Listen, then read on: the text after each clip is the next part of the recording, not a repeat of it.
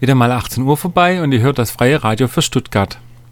Am Mikrofon ist heute wieder Christina Schieferdecker und ihr hört heute einen Beitrag, ein Interview mit Kim Schicklang von Atme e.V., die uns ihren Bericht zur Einhaltung des Anti-Folter-Abkommens durch Deutschland vorstellt. Doch zuerst etwas Musik.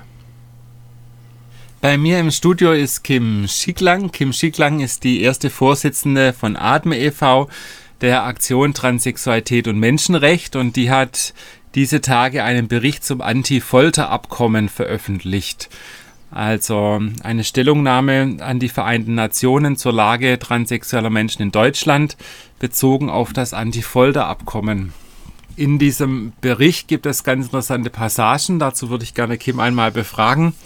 Kim, ich lese da, ich zitiere mal, ich musste nackt durch das Zimmer laufen und wurde dabei auf Video aufgenommen. Dies sei unumgänglich, er könne sonst kein Gutachten erstellen. Beim zweiten Gutachten wurde mein Penis geknetet und ich gefragt, ob er denn noch hart würde.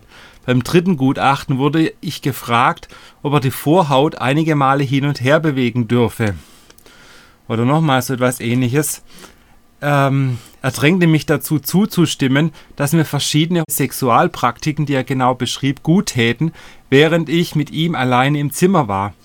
Unter anderem meinte er, ich müsste dringend mal einem Mann einen blasen, um mir meiner Identität bewusst zu werden. Und Analsex wäre ebenfalls sehr wichtig, egal ob ich darauf stehe oder nicht. Es wäre nur wichtig für mich, das einmal gemacht zu haben. Erst dann wüsste ich, ob ich transsexuell wäre. Ist es denn normal, dass man zur Feststellung der Transsexualität den Penis knetet und einem einen runterholt?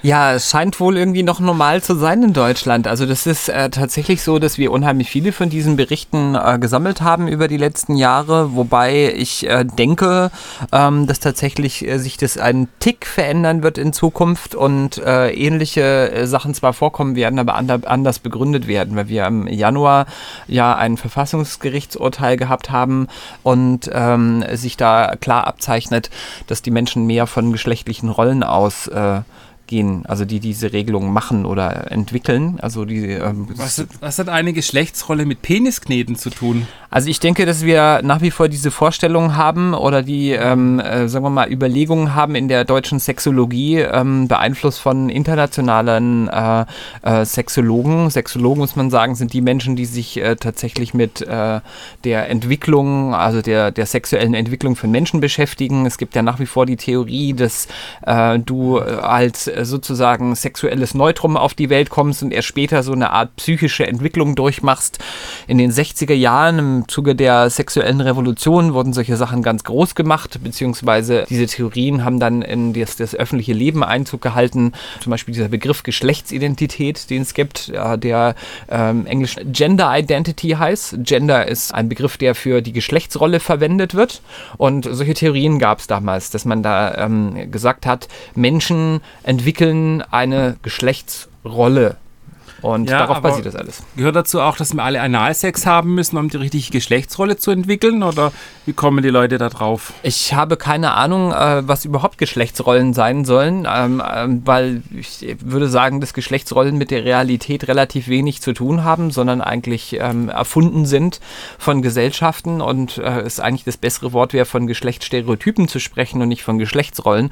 Und wie man überhaupt davon irgendwelche medizinischen Verfahren abhängig machen kann, die sich auf Geschlechtsrollen äh, Stereotype äh, beziehen, mhm. um den Menschen zu sagen, jemand, der sich wie äh, die Geschlechtsrollen Stereotype in Gesellschaften sind, sozusagen normal in Anführungsstrichen verhält, dass dieser Mensch ein gesunder Mensch ist und der davon abweicht von diesen Stereotypen eine psychische Störung hat, aber genau so wird es ja noch gesehen. Also vor allem im Zusammenhang mit Transsexualität und da wollen natürlich solche Gutachter, ähm, die ja vorgeschrieben sind vom deutschen Staat, von einer Regierung sozusagen oder wurden von einer Regierung irgendwann mal eingesetzt, in ein, in ein Gesetz äh, gegossen äh, und kriegen den Auftrag sozusagen, transsexuelle Menschen zu belästigen. Hier habe ich nochmal ein wunderschönes Zitat. So stand ich mit einer Anatomie, die ich nicht einmal selbst annehmen kann, fing leise an zu weinen. Er, der Penis ist ja ziemlich klein. Ich, ist auch gut so, nach drei Jahren Hormonen halt normal. Er hat sich dann über meinen Busen ausgelassen. Wäre ja ganz schön groß, schüttelte seinen Kopf, betrachtete mich frontal. fasst mich an. Oder hier etwas anders. Meine Brüste wurden mit dem Bandmaß circa sechsmal vermessen. Während der Vermessung stellten sich meine Brustwarzen auf. Dann wollte der Arzt das Gewicht jeder einzelnen Brust ermitteln. Und so weiter. Also, ähm, ich, ich meine, ich verstehe ja schon ziemlich viel und auch ähm, Geschlechtsstereotypen. Ist es denn für Geschlechtsstereotypen so wichtig, wie schwer ein, eine Brust wiegt oder wie genau ein Genital aussieht? Also ich könnte mir vorstellen, dass Leute, die sowieso an diese Geschlechtsrollenstereotype glauben und meinen, man muss die in ähm, Gesetze gießen, beziehungsweise Gutachter werden, äh, sowieso alle ein sexuelles Problem haben. Und von daher ähm, ja, wie soll ich sagen, ähm, viele wahrscheinlich sich sagen, die Gelegenheit ist günstig, kann ich mal hier irgendwie äh, meine eigenen sexuellen Fantasien ausleben. Also ich glaube, das ist tatsächlich, äh, so ist dass viele Leute ja einen Grund, äh, also die sowas machen, die solche Gutachter sind, einen Grund dafür brauchen, äh, solche Sachen zu machen. Und ich glaube, ähm, dass ihr Eigeninteresse daran ist, ähm, ja, ihre eigene sexuelle Fantasie. Also das glaube ich mittlerweile wirklich, weil sonst bräuchte solche Regelungen nicht. Aha. Und, und diese Erlebnisse sind normal für transsexuelle Menschen bei Gutachtern? Ähm, ich würde sagen, dass sie regelmäßig vorkommen. Es muss nicht unbedingt sein, dass einem sowas passiert, aber kann, die Wahrscheinlichkeit ist ähm, ähm, ja da, dass einem genau sowas auch passiert. Es sind ja keine, keine ähm, einzelnen Berichte, die wir bekommen haben, wo wir sagen können, das war jetzt, äh, wir hätten da ewig nachsuchen müssen, sondern das ist äh, wirklich so, dass wir ähnliche Beschreibungen aus verschiedenen Städten in ganz Deutschland gefunden haben und das eigentlich eher ein systematisches Problem ist und nicht ein Problem äh, von einzelnen Personen. Mhm. Du hast vor die Geschlechtsrollen, ich habe das ein bisschen äh, nicht so ganz drauf eingegangen, weil die Zitate so wichtig waren, hast du Geschlechtsrollen erwähnt. Also ähm, und im Menschenrechtsbericht, da lese ich auch was zum Zwang zu demütigender Kleidung. Der Menschenrechtskommissar des Europarates, Thomas Hammerberg, hat das anscheinend auch schon kritisiert, dass von transsexuellen Frauen gerade bei der Begutachtung wohl eine ziemlich stereotype Kleidung abverlangt wird. Und äh, mir selbst ist auch schon aufgefallen, dass auch, auch im Fernsehen zum Beispiel sie immer sehr stereotyp dargestellt werden. Meist Perücke, Schminke etc. Lackierte Fingernägel. Ähm, ist das, kannst du dazu was sagen? Naja, also ich würde mal behaupten, dass das äh, zwangsläufig so ist, wenn du Messkriterien anhand von Rollen aufmachst, dass du dann äh, nichts anderes tun kannst, als Äußerlichkeiten und Stereotypen abzuprüfen, weil sonst bräuchtest du ja nicht prüfen. Das geht ja nicht anders. Also wenn Theorien existieren von der Sexologie, die sich diesen Schwachsinn überlegt hat, die sagen, ähm, es gibt Menschen, die sozusagen eine, eine Gender, äh, ein normales, eine normale Gender Role haben und es gibt Leute, die als gender nonkonform bezeichnet werden. Und äh, witzigerweise gibt es Menschen, die sich dummer, also nicht witzigerweise, eigentlich dummerweise gibt es Menschen, die, die sich selber als gender nonkonform bezeichnen, gar nicht merken, was sie da für Stereotypen eigentlich äh, äh, bestätigen, anstatt sie zu hinterfragen. Ähm, wenn solche Kriterien da angelegt werden, wie eben Stereotypen, äh, wie Äußerlichkeiten, ähm, wie Geschlechtsrollen, umgekehrt, also eigentlich müsste ich sagen, jemand, der Geschlechtsrollen einführt und das zum Kriterium macht, ähm, wird automatisch damit umgehen müssen, dass er stereotype Vorstellungen anwendet. Das ist ja ganz klar. Weil es ja äh, äußere Kriterien sind und nicht die äh, Kriterien ähm, so gesetzt sind, ähm, ja, dass der Mensch selber sagen kann, was er ist. Das kommt mhm. in dem Fall ja nicht vor. Ne? Also geschlechtliche Rolle, was soll das sein? Das ist das, was jemand anders über jemand anderen denkt. Mhm. Also die, die, die, Vorstellung, die jemand über Geschlecht hat, praktisch. Genau, eigentlich hat man die erfüllt. Also eigentlich geht es nur um eine Vorstellung. Das mhm. ist um was anderes geht es ja nicht. Es ist, ähm, und das ist ja das, was wir eigentlich als Verein schon lange kritisieren, dass es eigentlich eher darum geben muss, den Menschen ähm, selbst die Möglichkeit zu geben, zu sagen, ich weiß, wer ich bin und das anzuerkennen, weil es eben äh, geschlechtliche Abweichungen gibt, ähm, die eben mit Rollen wenig zu tun haben, sondern die ähm, tatsächlich in der Biologie vorkommen, weil die Biologie eben anders ist als diese geschlechtlichen Vorstellungen. Eine geschlechtliche Vorstellung ist die Vorstellung von Adam und Eva zum Beispiel oder dann jetzt eben in der Erweiterung, dass manche Menschen sich jetzt schon für absolut super modern halten, wenn sie sagen, es gibt sogar mehr als Adam und Eva. Es gibt von mir aus äh, ähm, Menschen, die eben nicht Adam und Eva sind, sondern anders. Dann sind es aber trotzdem noch Vorstellungen, die stereotyp sind. Also um anzuerkennen, dass tatsächlich äh, ähm, äh, transsexuelle Menschen existieren oder auch intersexuelle Menschen existieren, ähm, muss ich von Geschlechtsrollen komplett wegkommen. Weil sonst kann ich äh, die, die, die, wie soll ich sagen, die Realität einfach nicht wahrnehmen. Äh, es geht hier nicht um, meiner Meinung nach, äh, um ähm, oder es sollte nicht darum gehen, Menschen anhand von irgendwelchen Rollen zu beurteilen, sondern ihnen die Möglichkeit zu geben, selbst das sein zu dürfen, was sie sind oder als äh, das anerkannt zu werden, was sie sind. Und ähm, gibt es schon Erfolge zu verzeichnen für Atme hier in diesem Kampf um die Anerkennung? Also die Erfolge, die es gibt im Kampf um die Anerkennung, würde ich sagen, ähm, wir müssen ganz vorsichtig sein, was gerade eben aus Amerika gerade rüberschwappt ähm, wieder einmal die Vorstellung eben ganz stark Geschlechtsrollen äh, basiert äh, von Transsexualität. Ähm, für die bedeutet ja Transsexualität sowas wie geschlechtsumgewandelt, witzigerweise. Es ist ja schon der erste Widerspruch, dass man überhaupt meint, äh, tatsächlich transsexuelle Menschen als geschlechtsumgewandelt bezeichnen zu müssen. Und damit siehst du das eigentlich im Hinterkopf die Leute immer noch irgendwie ein sehr, sehr äh, polares äh, Adam und Eva-Denken haben. Ist es nicht ziemlich paradox eigentlich? Einerseits ähm rollenkonformes Verhalten zu verlangen, also gewisse ähm, Kleidung zum Beispiel, also zum Beispiel, dass du als transsexuelle Frau eigentlich nur ein positives Gutachten bekommst, wenn du mit blonder Perücke kommst, Ohrringe und lackierte Fingernägel und Lippenstift und wenn du mit T-Shirt und Jeans kommst, kein äh, also nicht als transsexuell anerkannt wirst und andererseits man Penisse knetet und Brüste abwiegt. Also insgesamt nicht ziemlich, ähm, also einfach nicht mehr nachvollziehbar. Also ich glaube ja, dass eben solche Sachen deswegen passieren, wie ich vorhin schon gesagt habe, weil ich daran glaube, dass diese Leute, die in dem Bereich tätig sind, die äh, Psychoanalytiker sind, die sich im, äh, mit, mit Sexologie beschäftigen, ähm, also um das jetzt mal ganz deutlich zu sagen, ich glaube, dass die meisten davon selber einen Knall haben dass es Leute sind, die tatsächlich äh, sich nicht vorstellen können, wie das so ist mit geschlechtlichen Abweichungen, die selber vielleicht irgendwie ein Problem haben, weil sie selber vielleicht schwul oder lesbisch sind oder weil sie selber transsexuell sind oder intersexuell sind. Leute, die das nicht auf die Reihe bekommen, die irgendwo ein Problem mit sich selbst haben. Ähm, und äh, da ist natürlich überall dort, wo es Regelungen gibt, die äh, zu Missbrauch einladen, indem man sozusagen andere Menschen über andere Menschen bestimmen lässt. Äh, und das weitgehend so, dass sie machen können, was sie wollen. Das ist ja eine freie Entscheidung. Also ein Gutachter kann in Deutschland einfach frei entscheiden. Der kann sich hinsetzen und kann dir ein nettes Gutachten schreiben, der kann dir auch ein nicht nettes schreiben. Und man muss sich immer fragen, was begutachtet der da eigentlich und warum gibt es überhaupt das Recht, äh, dass da jemand für, über dich solche Gutachten schreiben darf. Äh, das, die, die dürfen das deswegen, weil das genau dieselben Leute sind, die eben ihre komischen Überlegungen vorher in Büchern äh, verfasst haben und die Politik beeinflusst haben, solche Gutachten überhaupt erst einzuführen. Also das ist schon ein sehr, sehr inzestiöses sozusagen Gebilde, diese, diese, diese ganze sexologische Gutachter Hipsterei. Und ähm, etwas, was eben sozusagen so eine eigene Macht bekommen hat, lädt immer auch zu Missbrauch ein. Also da kannst du das formulieren, wie du willst, solange äh, die Fremdbestimmung über Geschlecht ähm, in Deutschland existiert oder auch eben auch weltweit, weil ich habe ja vorhin gesagt, eben viele Sachen kommen da eben auch aus Amerika, äh, beziehungsweise ähm, ja, sind in Amerika verankert und mit ähm, äh, Mitarbeit von Leuten auch aus Deutschland und auch aus anderen Ländern. Aber äh, solange das so ist, eben, äh, solange es Fremdbestimmung gibt, solange wird es die diesen Missbrauch geben. Also da kann die Regelung noch so sein, wie sie sein mag, äh, solange das weiter existiert äh, und ähm, Leute, die selber ein bisschen ja, gaga an der Birne sind, was ihre eigenen Probleme angeht, äh, werden diese Leute auch immer Opfer finden.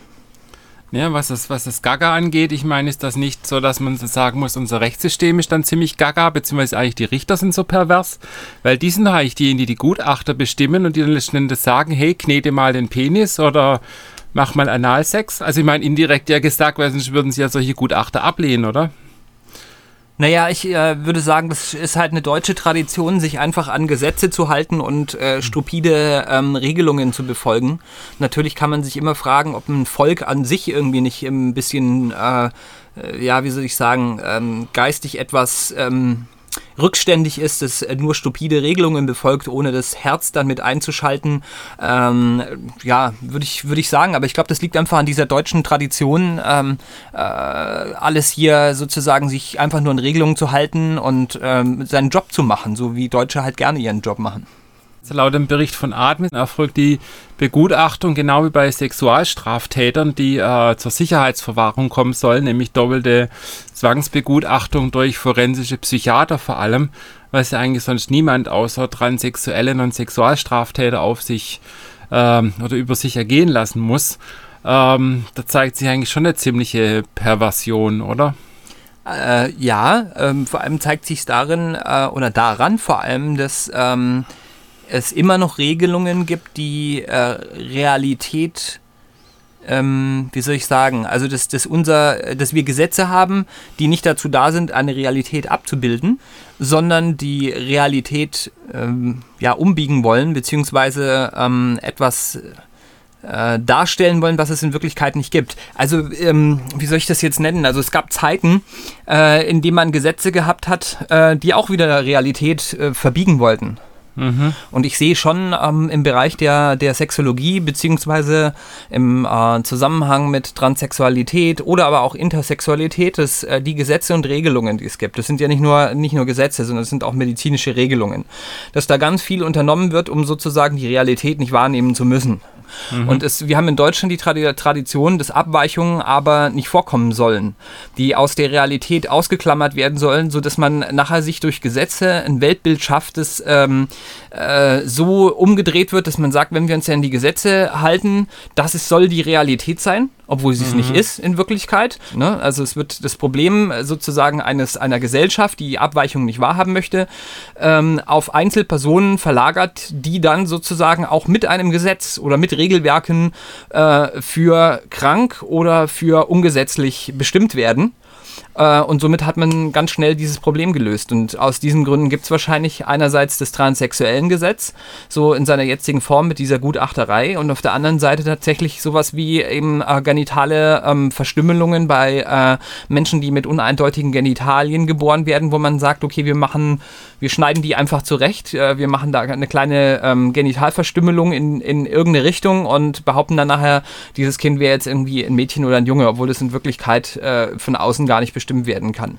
Und das sind diese Regelungsgeschichten, die man in Deutschland traditionell schon lange hat, traurigerweise immer noch, gerade im Bereich Geschlecht, was aber ähm, meiner Meinung nach damit zu tun hat, dass das eines der Themen ist, die am stärksten noch mit Tabus belegt sind. Also über vieles kann man sprechen. Über Geschlecht zu sprechen ähm, ist nach wie vor ein Tabuthema. Ähm, über Sex äh, und ähnliche Geschichten aufzuklären, ähm, das ist immer noch so was, wo man sagen kann, hey, mh, hm, äh, es gab zwar sowas mal wie geschlechtliche Aufklärung, aber irgendwie irgendwie ähm, dann da dann doch wieder nicht. Ähm, und diese Rückständigkeit hat halt dazu geführt, ähm, oder überhaupt dieses, dieses intime Thema hat dazu geführt, dass wir gerade in dem Bereich noch solche Auswirkungen haben, dass man sagt, alles, was da geschlechtlich abweicht, ist ungesetzlich oder krank.